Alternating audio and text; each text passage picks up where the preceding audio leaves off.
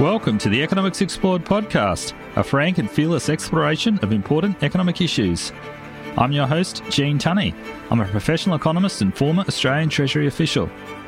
The aim of this show is to help you better understand the big economic issues affecting all our lives. We do this by considering the theory, evidence, and by hearing a wide range of views. I'm delighted that you can join me for this episode. Please check out the show notes for relevant information.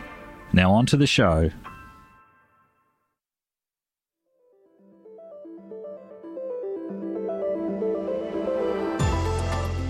Hello, thanks for tuning into the show. In this episode, I chat with Dr. Nicholas Gruen about economic forecasting. Nicholas is CEO of Lateral Economics. He's been described by the Financial Times as chief economic writer Martin Wolf as a brilliant man who deserves to be better known, and by former Australian Finance Minister Lindsay Tanner as Australia's foremost public intellectual. This conversation was inspired by an article that Nicholas had published in late August in the Financial Times how to improve economic forecasting. The FT's one line summary of the article was Myopia and groupthink mean this science is not as evolved as it could be. This episode is in two parts. The first was recorded prior to Nicholas's article coming out, and in the second part, we reconvened to go over some of the feedback that he received on the article. The video version of the first part is available on Nicholas's YouTube channel. I'll include links in the show notes to the YouTube channel and to material mentioned in the episode. Okay, let's get into the conversation. I hope you enjoy my conversation with Nicholas Gruen. Nicholas, uh, good to be catching up with you again on economic forecasting. Likewise. So, Nicholas, last month the Bank of England announced that Ben Bernanke, so the former chair of the Federal Reserve in the US, he is to lead a review into forecasting at the Bank of England. So the, the court of the Bank of England's pleased to announce Dr. Ben Bernanke has agreed to lead a review into the bank's forecasting and related processes during times of significant uncertainty. Well, we've had plenty of those. And he'll be supported by the bank's independent evaluation office. Now, Nicholas, you've had some thoughts on what Ben Bernanke could offer to the Bank of England regarding forecasting, haven't you? So, would you be able to uh, give us an overview of what those thoughts are, please? Sure. So, their thoughts, I'm not terribly hopeful, and that's an amazing thing to say uh, about Ben Bernanke. I regard Ben Bernanke happens to have a Nobel Prize on his shelf. I, you'll notice that I don't.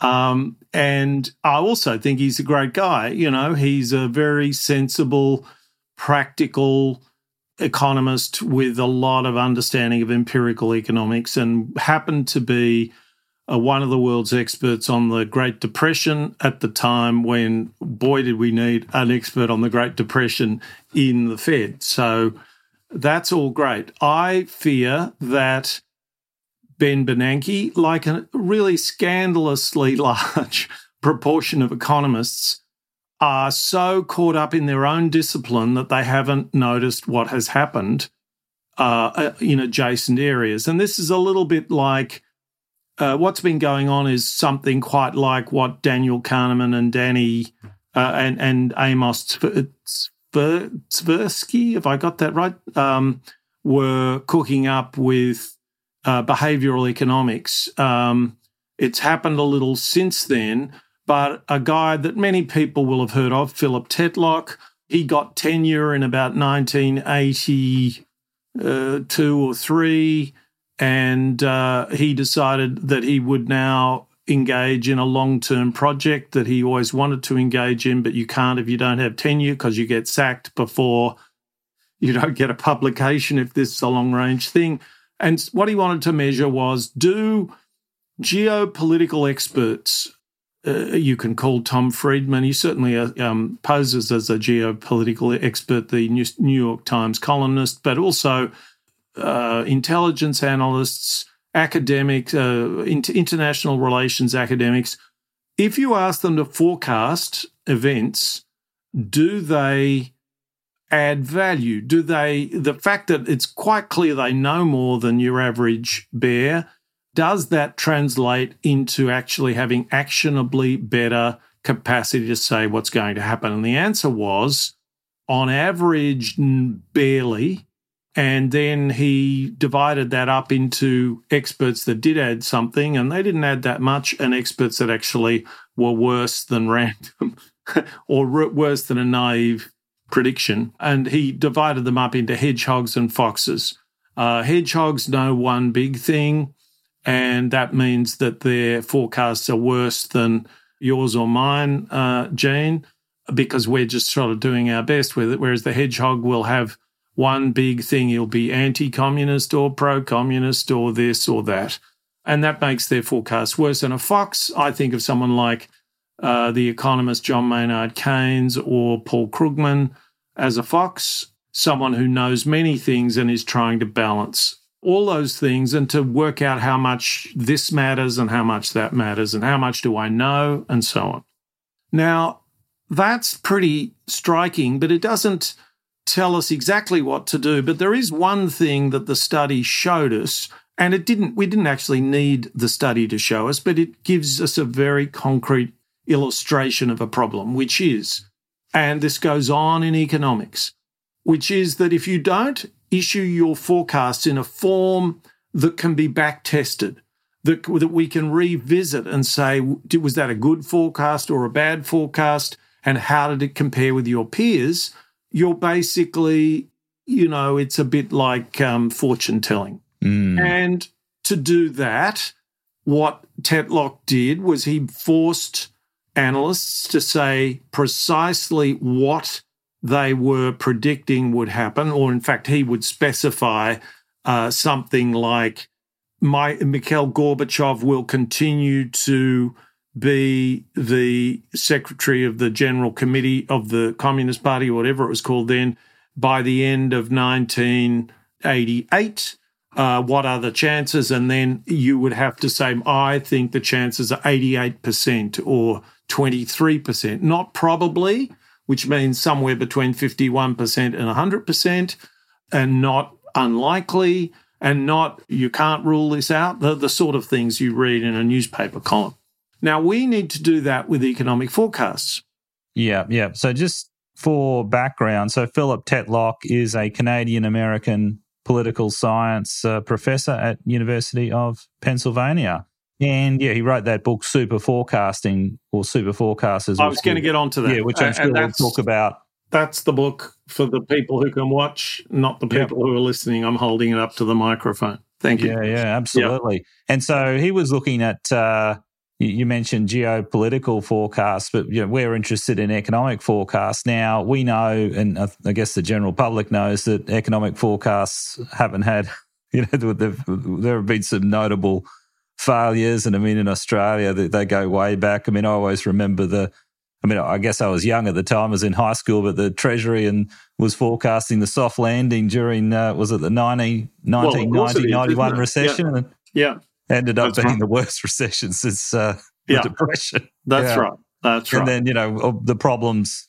Yeah, and there are other notable examples. More recently, we've, we've been expecting wages to pick up and for for about higher. yeah, well over a decade. It just goes yeah. on. And the and to their credit, the Treasury and the Reserve Bank published these graphs. I might see if I can put one uh, in the show notes or on screen, or the editor can put one on screen where you see wage growth gradually trending down with every year the forecast is for it to come back to the long term at what was the long term trend average it's no longer the long term trend average yeah and there are some charts like that in the latest intergenerational report that the treasury's put out that jim chalmers launched today yep. Yep. Um, which show just how bad those long run projections have been uh, so you know, it's a it's a problem both in the short term and the yeah. the long term um, with economics. Yes. So I, I suppose, um, yeah, it'd be good to sort of to diagnose. I mean, what are the what's the actual issue? I mean, the problem is that the the economy is fundamentally difficult to forecast because well, no, but I mean, we're not even trying. So to try, we would nail economic forecast down to something that can be properly backtested. So I we have a forecast. You may know what the Treasury's forecast is for wages or growth next year. I don't. Uh, you just give us a number, even if you don't know it, of the sort of thing you think it should be around? Uh, what for wages? Uh, wages or for growth or for economic growth?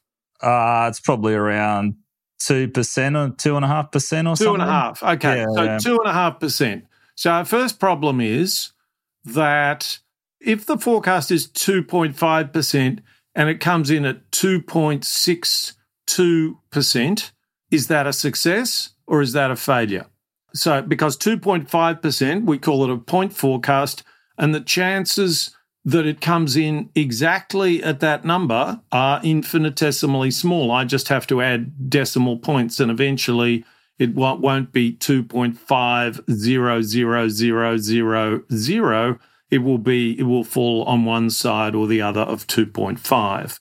So we need, if, a, if we're going to back test a forecast, we need a forecast that we can declare a success or a failure and the next thing we need is we need the forecaster to tell us how confident they are that it's going that that event will happen. And that happens to be exactly how weather forecasters forecast.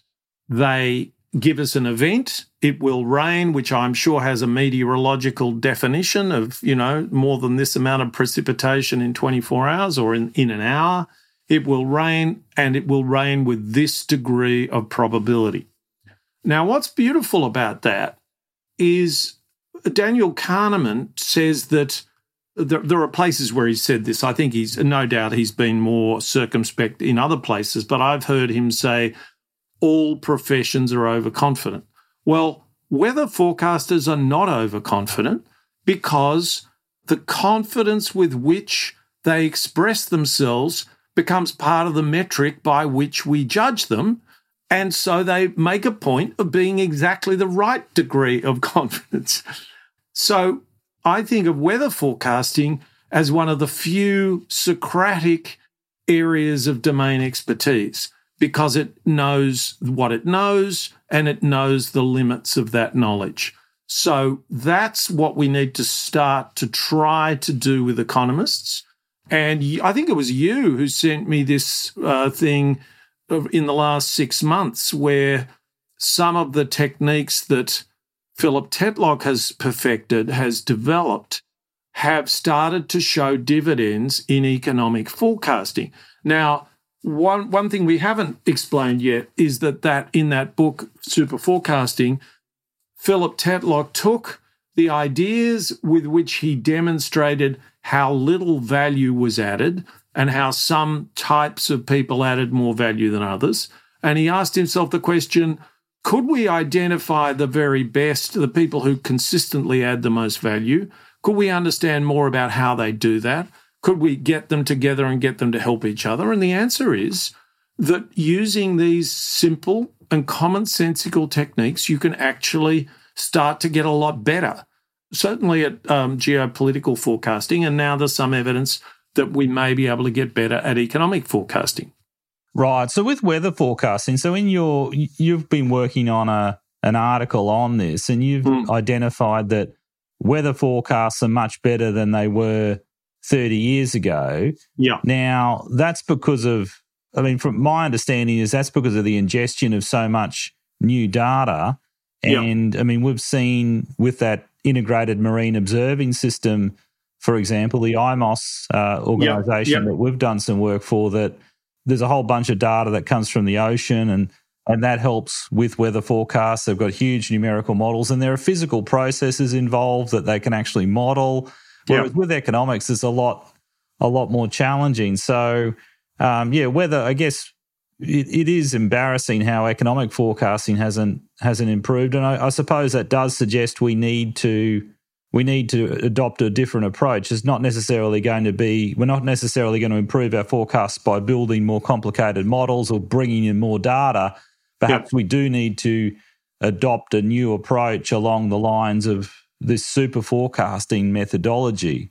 And mm. you mentioned, yep, uh, there was that evidence about how they're forecasting the Fed rate decisions um, yeah. much more accurately than others. Their super forecasting approach. So, I guess you were starting to unpack it. What do you see as the main elements of this super forecasting approach, Nicholas?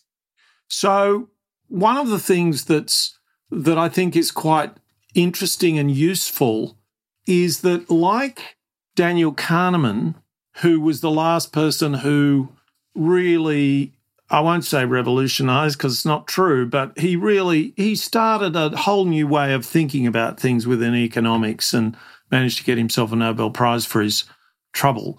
And he's a psychologist, and so is Philip Tetlock.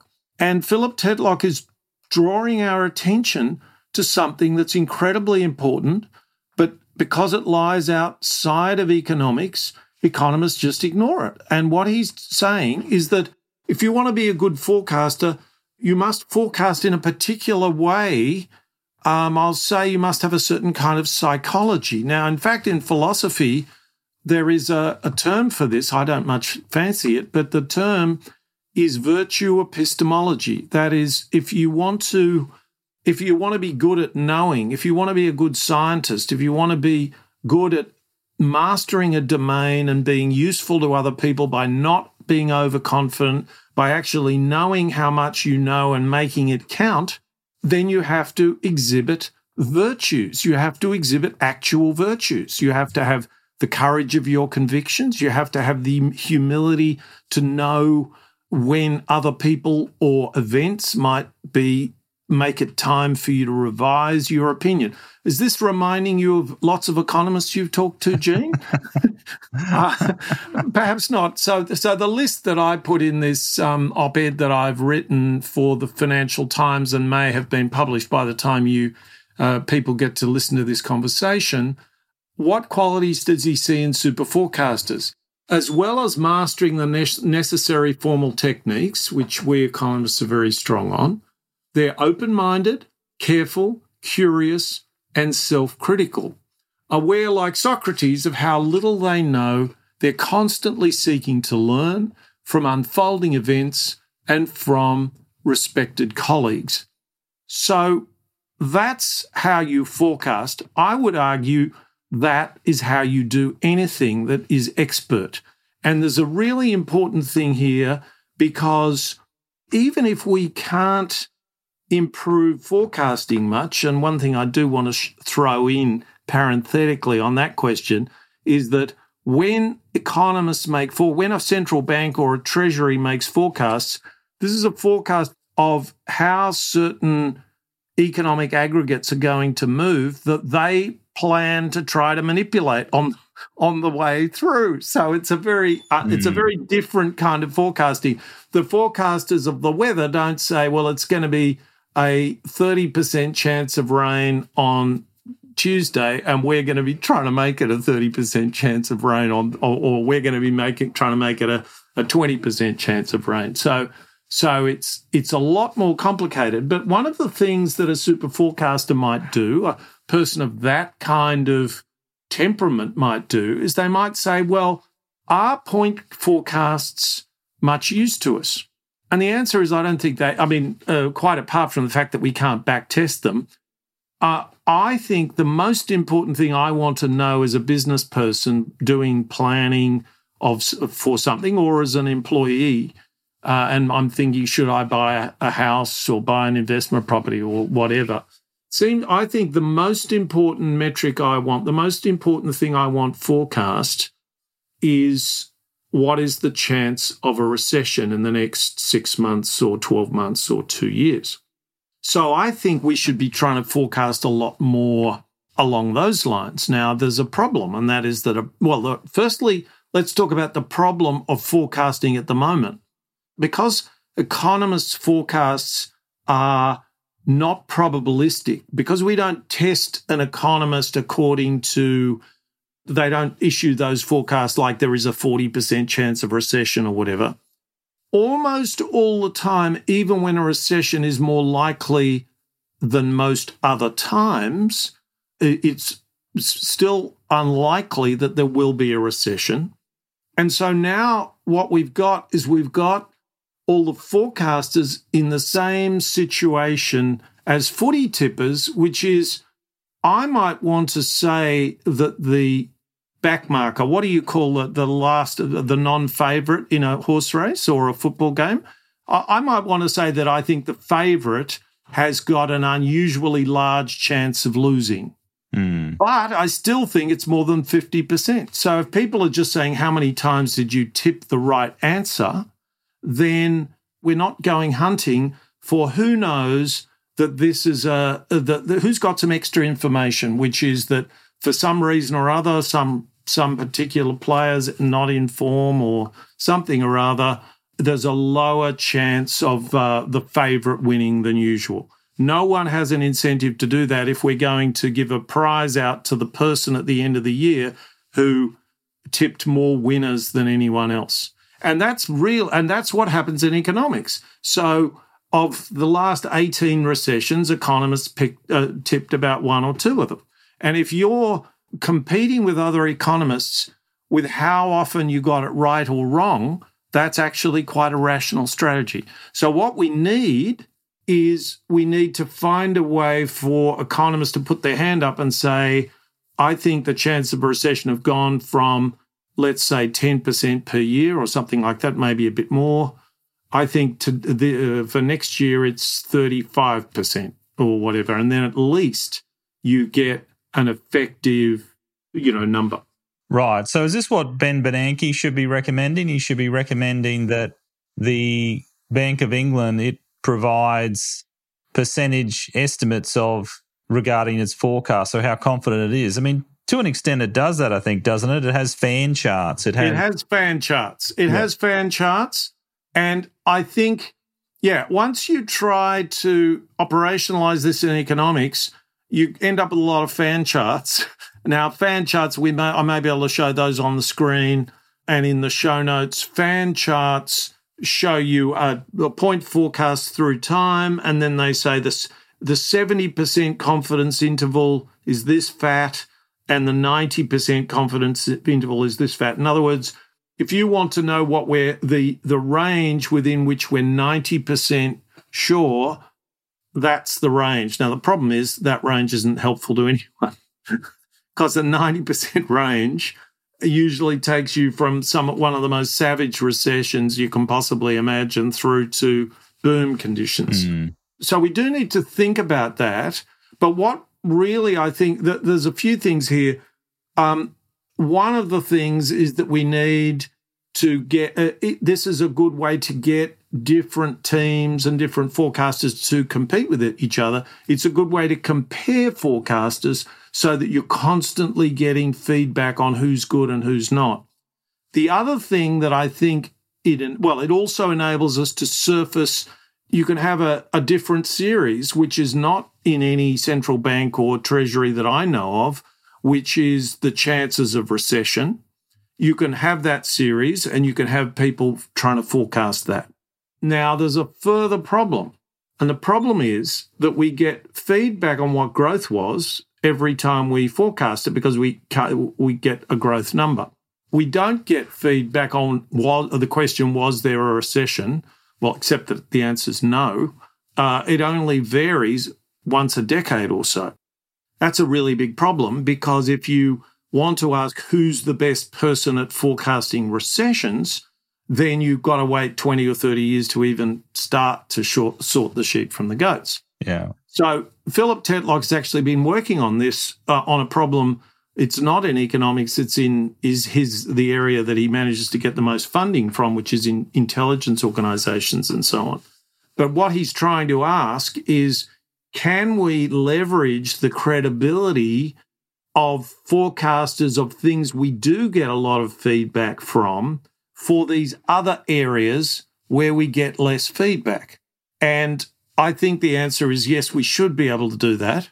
Uh, and we must be able to do that in some areas and maybe not in others. And, it, and we don't know about this area, but that's the sort of thing that we should be exploring.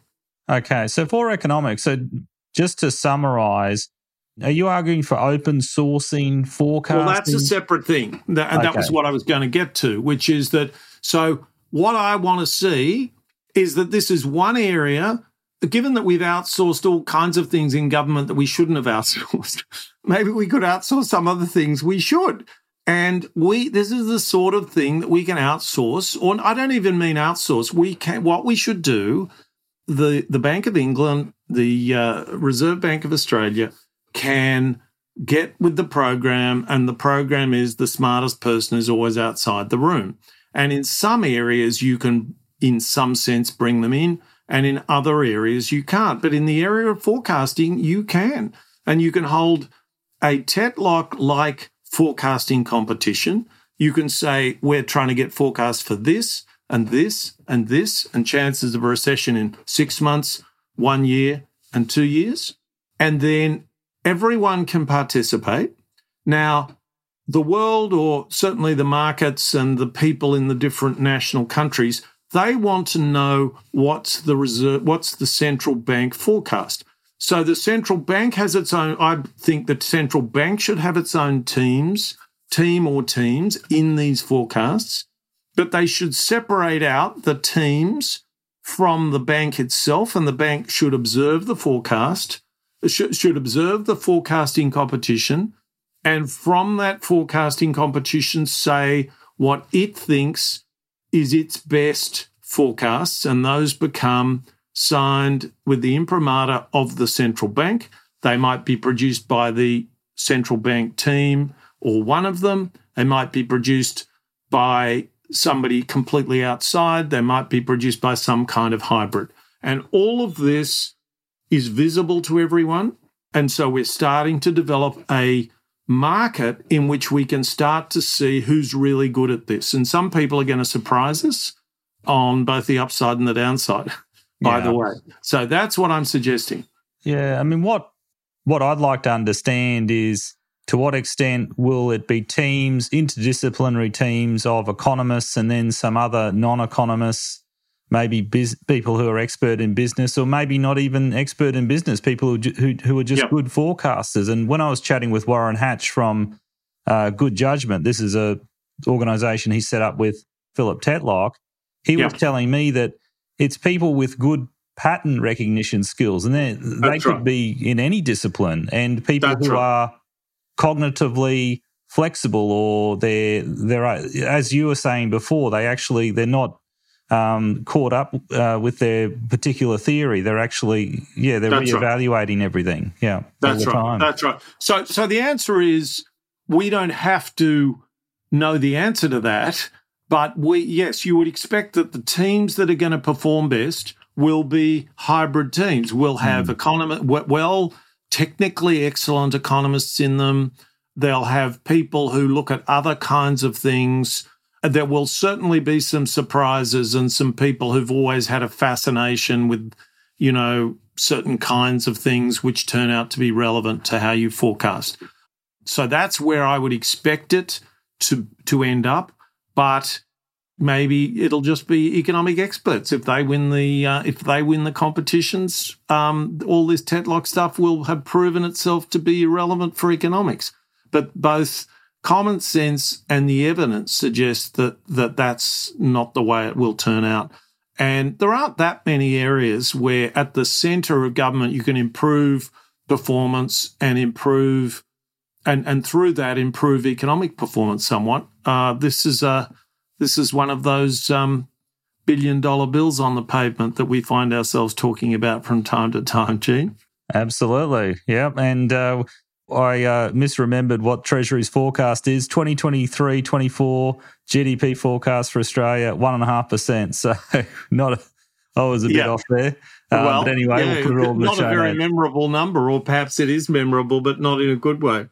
Oh, just so many numbers out there. Righto. Yeah, exactly. Um, exactly. I feel sorry for these politicians who get uh, put on the spot about these different numbers from time to time. Oh, absolutely. Yeah. Absolutely. Fully on board with that suggestion. At the very least, it'd be a, a good trial, a good pilot. Uh, yeah, exactly. Test it out, see how it all works. Well, I'll just say one other thing, which is that this is again what we're talking about here is convening power, not executive power. So anyone can run this. The business council could run this. It's not, it, it won't be cheap, but it's not very expensive.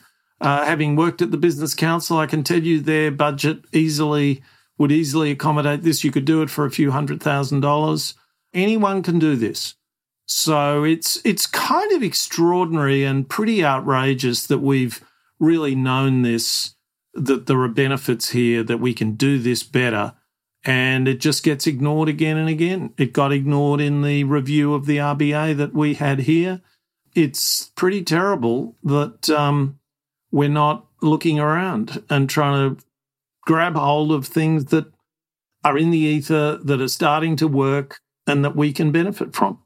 Yeah, I suppose there's a public benefit to it. It's not necessarily in the interests of the people in the Treasury or the Reserve Bank or the Bank of England or their ministers. I think that's one of the, the issues. Yes, but economists are pretty impatient with policymakers who don't do the right thing, but they, but the economists have to figure this out themselves. And I would I would have thought that uh, it's well time for this to be standard economic advice, and it's uh, very, very left field economic advice at this mm. stage. Okay, well, we'll see how your Financial Times op-ed is received. Uh, yep. Well, hey, uh, let's we'll... see. Let's see what Ben says. very good. He might be giving you a call. yeah, let's hope. Let's hope. Okay, we'll take a short break here for a word from our sponsor. If you need to crunch the numbers, then get in touch with Adept Economics. We offer you frank and fearless economic analysis and advice. We can help you with funding submissions, cost benefit analysis studies, and economic modelling of all sorts. Our head office is in Brisbane, Australia, but we work all over the world. You can get in touch via our website, www.adepteconomics.com.au. We'd love to hear from you. Now back to the show. So, Nicholas, it's been a few weeks now since your article was published in the Financial Times. So, your article, How to Improve Economic Forecasting, and we chatted about that in uh, the previous uh, conversation, the in the lead up to that coming out. So, your ideas about how the Bank of England and other central banks or treasuries or finance ministries can improve economic forecasting. So it's been a few weeks since that's come out and you've had a bit of feedback. Yep. How, how would you describe the reaction to your article? Um, I think it's been the best reaction. I've, I've, published three pieces in the Financial Times of this kind, which is a sort of, hey, why don't we do this? It's reasonably out there kind of proposal. And my judgment of the comments, and you've looked at them slightly more carefully than me, that I looked at them, you know, in the first 24, 48 hours, and I thought they were more positive and more constructive than most, than is mostly the case in comments sections. It's a pretty sad state of affairs, and nevertheless the case that even in a really high quality newspaper like the Financial Times, a lot of the people, they're not super ignorant and and just uh, just totally dumb. But what they do is they sort of come on and they make a point, and the point is a perfectly okay point. One of the points, for instance, is well, weather forecasting, which I was full of praise for, is different to economic forecasting because the weather doesn't mm-hmm. decide to change its mind when it sees a forecast. and human beings do. It's a very good point. It doesn't completely obliterate all the points I was making. Uh, so if someone wants to come on and say that, that's fine. I know that, uh, but they're not really participating in the spirit of things. Another uh, person who wrote a letter to the Financial Times, I think his name's Tim Connington or Conton, you might know his name. Uh, he said that really what mattered was having models that have proper allowance for monetary policy in them. Well, I'm not against having models that have a proper allowance for monetary policy in them, but it doesn't really address the point. Uh, and then again, and then there were some really quite good criticisms. The other thing that was really good was that I was approached by a number of people. Some of them, well, one was a large corporate which is doing Tetlockian forecasting tournaments internally that was an interesting uh, exercise, and um, I've been engaged with them. Uh, I mean, they haven't been paying me or anything, but I've been suggesting that they look further afield to the services of people like Warren Hatch, who you interviewed on your podcast. Uh, he runs a thing called, well, it's called Good Judgment. I don't know whether it's Good Judgment Inc. or anyway, it's not the Philip Tetlock project, which is run with inside universities, but it's an offshoot of it, which is a commercial project. That was interesting. There was another economist who was really quite pissed off, if I might say this, uh, about the fact that forecasting prowess is not a very strong criterion of promotion inside government agencies that deal with economics, include including government agencies in which forecasting is a very important matter. And he's right. And I talked to him about Kaggle and how Kaggle, the data science forecasting platform that I was involved in when it started up, has changed the market to a substantial extent because people want data scientists who actually perform well, and you can see whether they perform well or not on Kaggle. And then another person who contacted me was actually from the Bank of England. Now, I've not had that experience in Australia where someone from inside government, you publish something. I mean, it wasn't directly critical of the bank. I suppose you could say it was in a way. Anyway, he engaged me and he said, Well, actually, we do do a little bit of what you're suggesting. And it's true that the Bank of England, which is about my favourite central bank, I think they've done better than any other central bank in terms of their thinking. Not, it turns out, in terms of all their judgments about uh, uh, about inflation and so on, because we do, we require a degree of clairvoyance for that, and they've had a recent spate of arguably bad luck in terms of working out the future. Uh, but uh, he pointed out that the, that the Bank of England does have a very very simple in the, in the form of seeking feedback from the community it asks people for their own forecast. Well, that's a good beginning, and it's better than any other bank that I know. I thought it was a terrific reaction. Oh, that's good. Yep. Uh, citizens panels, I think they call them. So I'll put a link in the show notes. I thought that was really good, and and it, it really is heartening to see how open they are. And you're right. I mean, I can't remember anyone from an Australian government agency getting in touch, or if they did get in touch, it would be, oh, this has to be confidential and it wouldn't be an, an official email. So I think that's yeah, uh, yeah, yeah, yeah. That's a good point yeah, exactly. um, about the, yeah. the Bank of England. So that was great to see that. Now, just on some of those points you raised, you mentioned about uh, modelling, and th- was there one comment that said, "Oh, okay, the, the issue was just the specification of the model," and I think you the way you reacted to that was was was right. And one of the, the so some of the comments I took out of the FT, like there were some positive, really positive comments in the comment section of the Financial Times. There was one about, mm. uh, oh, this sort of approach could have helped us in the early days of COVID. It could have avoided us from uh, having some of the yep. more uh, apocalyptic or yeah ridiculous uh, forecasts. Ridiculous. And I think there was some yep. criticism of uh, the forecast from from a Sage. I think they were Sage forecasters. Yeah, that's right. Sage and uh, uh, it was a guy who got himself briefly famous and then arguably infamous. Uh, you put his name in these notes we have in front of us. Neil Ferguson. Uh, yeah, yeah, yeah. Neil Ferguson. That's it. Uh, and that, and and you just have to look into that for a while to see that the model was an immensely complex model. Mm. It wasn't clear what it was useful for, but it wasn't useful for quickly trying to understand you know, ask quick what if questions. It was an ornery monster of a model that produced a different result every time you ran it because it was so complex. Yeah. Uh, just just not not built to uh, certainly not in that situation. It was not built to help people make quick probabilistic decisions. Uh, but because it was a model, because he was at a university, Imperial College, as I recall, I hope I hope mm. correctly. Then he had the stamp, you know, he had the brand, and so we spent a fair bit of our time with his model.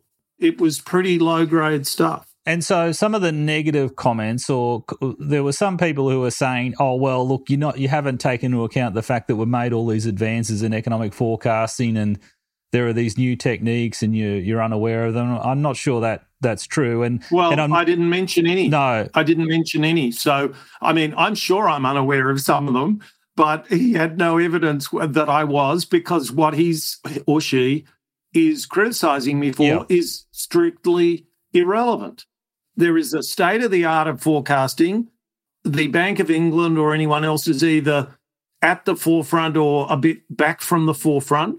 And the way to get to the forefront is to have a process of integrity where people who are good at forecasting end up with better reputations than people who are not so good at forecasting. Yeah, yeah, exactly. And the point I would make, like when I read those comments, they were almost as I think they were assuming that it's the model that gives the forecast that's published in the Bank of England monetary policy statement or or in any of these uh, statements from economic agencies. It's actually a forecast directly from a model, and it almost never is. There's always an element of judgment. The model is one input into the the actual official forecast, yep. and if you read the yep. bank the the publications of the Bank of England, that's very clear. And so your approach is about taking all of the the, evidence out there or different views. I mean, you know, it could be, and I think this is something I was chatting with Warren Hatch about, if I remember correctly. Warren was saying that, look, there can be value from having people in, teams. Like some people, someone has a model, then there's others who are more qualitative, and there are others who are looking at different bits of data. You want, yep. you want a variety of approaches, I think, and perspectives to get better forecasts. I'd say some. I think that's absolutely right. But I think you can say something more than that. We, we exist in a society in which governments and agents and, and organizations are performing for our entertainment, if I can put it that way. At least under the gaze of the media, they're doing stuff, they're justifying them stuff, they've got comms people coming out saying this is what we're doing, and they're putting over a plausible story. And then you get pundits I, I would say like us, except I try not to do this, but almost all pundits and almost all Twitter pundits, almost all instant experts, they come out and they say what really what you should do is X or Y. But in fact, what you should do is a very complex and acculturated performance. So it will involve technical understanding and modeling. It will then involve judgments, as you say, but then, how do you get the people with the best judgment to make the judgments? Well, we haven't really solved that problem. We just get the most senior people to make those judgments. So it's like me saying, I want a good COVID vaccine, and this is the process that we should go through to get the COVID vaccine. What I want is a process that has legitimacy because I believe that if I looked into what that process was, it would add up, it would have integrity. In the words of Charlie Munger, the highest form of civilization is a seamless web of deserved trust. In other words, there isn't a clear line between the pundit class and what you do if you're doing anything difficult, building a bridge or, dare I say it, a nuclear submarine, uh, pundits can can't actually say very much. They can say a few things about what would be really dumb, but there's so much that goes into this, and the public discussion isn't had in that kind of way. But that ultimately is one of the reasons that I'm such a fan of Philip Tetlock's stuff on forecasting and creating forecasting tournaments because it's one of the few areas where you can start to build some objective relation between reality and us poor munchkins working away trying to work out what that reality is. And our social and political institutions have done well. The job they've done might be the best in history, but when you look at it, it's not all that great. There are plenty of things wrong with it. So this is a rare case where there is a better way. You can see what it is, you can understand its principles, and we should really try to implement it and also learn from it how how we could extend that sense making reality contacting function. Mm, yeah, absolutely. Fully agree there. So, I mean, one other point I, I, just wanted to make is on that the forecasting, the the whatever the you know best practice or the in terms of technical forecasting. One yeah. of the uh, articles that was it was linked to in the uh, in the comment section of the Financial Times was an article that was by a number of forecasting experts, and one of them was uh, Jennifer Castles, who works with David Hendry. And uh, Hendry's been on the show, and, and if you're interested in these issues, that would be a good conversation to go back to because David talks a lot about the ways that he tries to uh, get his model based forecast as best as possible. Now, that's that can be an input into this a super forecasting approach. It's not uh, these things aren't mutually exclusive, but what he's doing, yes, he's trying exactly. to build an econometric model.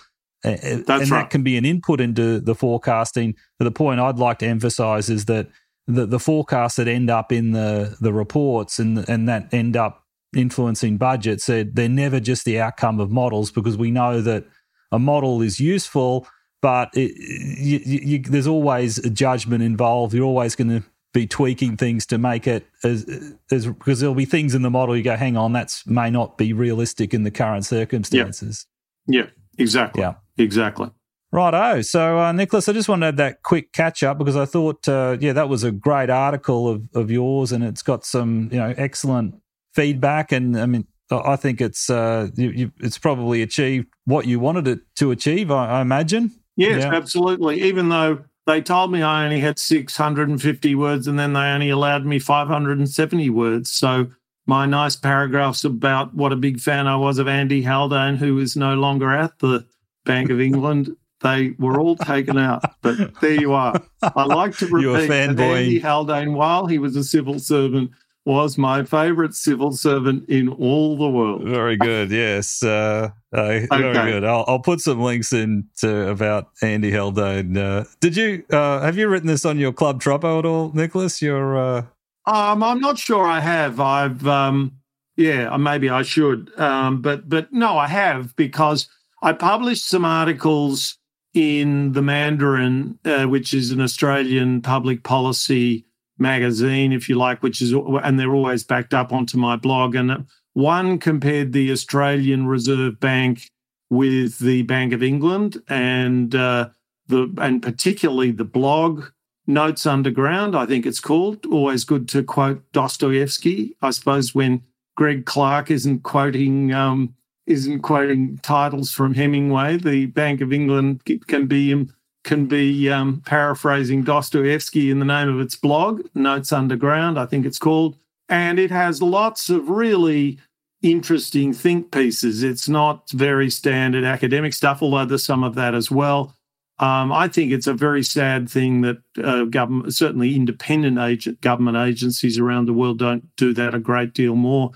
I maybe fondly imagined that Andy was one of the movers and shakers behind that, but certainly he did led a lot of research showing the costs of too big to fail, implicit subsidies for large banks, and uh, just did lots of uh, used the the used the independence of the central bank in a way that was um, very very helpful in difficult times during the global financial crisis and in the years after the financial crisis as people tried to work out what had gone wrong and how to fix things. Yeah, absolutely. It's it's interesting that yeah, I agree about the Bank of England probably being the best central bank. Certainly has the best museum. Oh. And I oh. guess there's that literary connection. Yes. And I only learned about this when I, I went to their museum. Kenneth Grahame worked there, the author of oh, uh, Wind, Wind in the, the Willows. Huh. Yeah, huh. he worked there. Uh, I mean, I forget, a relatively senior position there in the Bank of England because they've got a uh, a little display about Kenneth Grahame in their uh, I missed it. I missed it. I'm sorry that I missed it because I have seen that museum. It's quite small. It's just a few artifacts, as I recall, a room or two. Or, um, am, I, or am I wrong uh, there? Yeah, it's a maybe a few rooms, but there's that great uh, yeah. display where you can lift up a bar of gold. You stick your uh, hand in a glove uh-huh. in this glass box, and you can lift up an actual gold bar, which I thought yeah. was uh, pretty cool. And you know they've got all the yeah, all the currency. Yeah, so yeah. he he got up to the rank of secretary in 1908. So I don't think he was he wasn't the governor, but he got up to a, a senior position. Yeah, excellent. Very good. All okay, right. Nicholas, thanks again. That was such a yeah, it was good to catch up because uh, yeah, good to always interested in economic forecasting because we've had such a unfortunately a mixed record of it uh, in Australia and around the world. So it's uh, it's good to talk about a new approach and uh, well done for doing your best to advance one. Thanks very much, Jen. Righto. Thanks for listening to this episode of Economics Explored. If you have any questions, comments, or suggestions, please get in touch. I'd love to hear from you. You can send me an email via contact at economicsexplored.com or a voicemail via SpeakPipe. You can find the link in the show notes. If you've enjoyed the show, I'd be grateful if you could tell anyone you think would be interested about it. Word of mouth is one of the main ways that people learn about the show. Finally, if your podcasting app lets you, then please write a review and leave a rating. Thanks for listening. I hope you can join me again next week.